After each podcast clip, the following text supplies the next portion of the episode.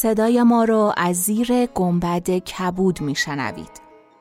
گنبد کبود جایی است برای گم شدن میان کلمه هایی به قدمت حافظه جهان.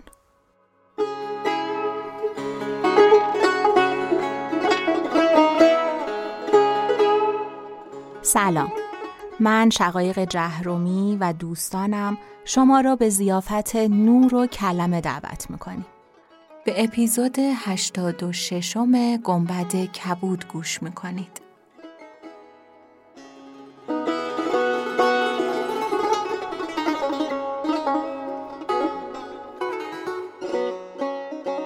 چون شب شست و پنجم برآمد شهرزاد گفت ای ملک جوانبخت نزهت و زمان نزد شرکان بود و سخنوری می کرد. عمر ابن عبدالعزیز با فاطمه گفت خدای تعالی پیغمبر را به سوی خود باز خواند و از برای مردم نهری بر جای گذاشت که از آن نهر سیراب شوند.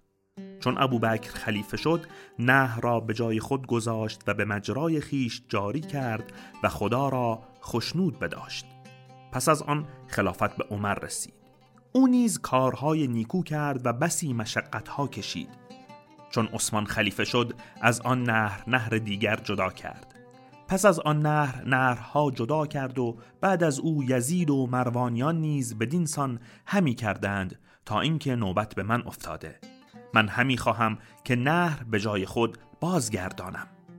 اگر سخن همین است که تو گفتی مرا سخنی نیست.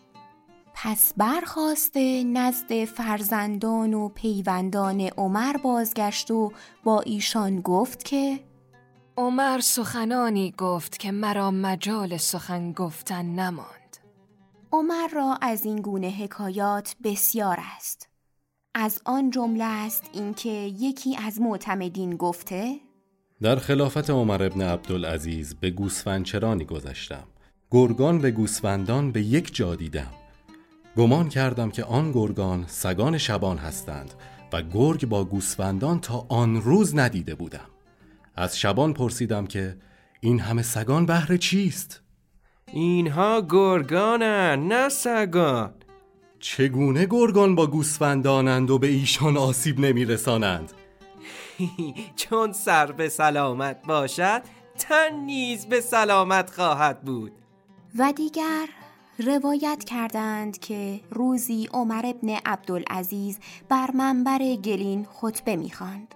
چون حمد و ثنای الهی به جا آورد با مردم در سخن گفت ایها الناس درون را خوب کنید تا بیرون نیز خوب شود کار دنیا را نکو کنید تا کار عقبا نکو گردد روزی مسلمه با عمر ابن عبدالعزیز گفت اگر اجازت دهی متکایی از بهر تو سازیم که گاهی بدان تکیه کنی.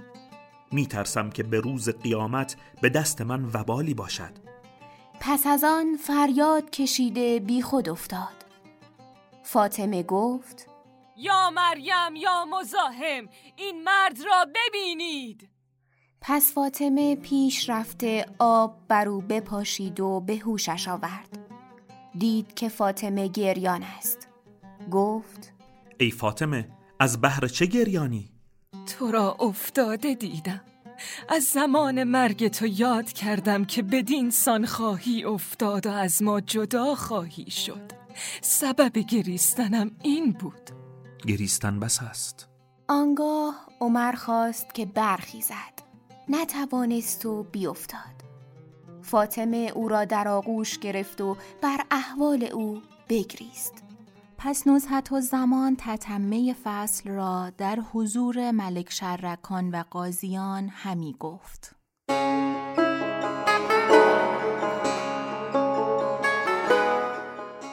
چون قصه به دینجا رسید بامداد شد و شهرزاد لب از داستان فرو بست.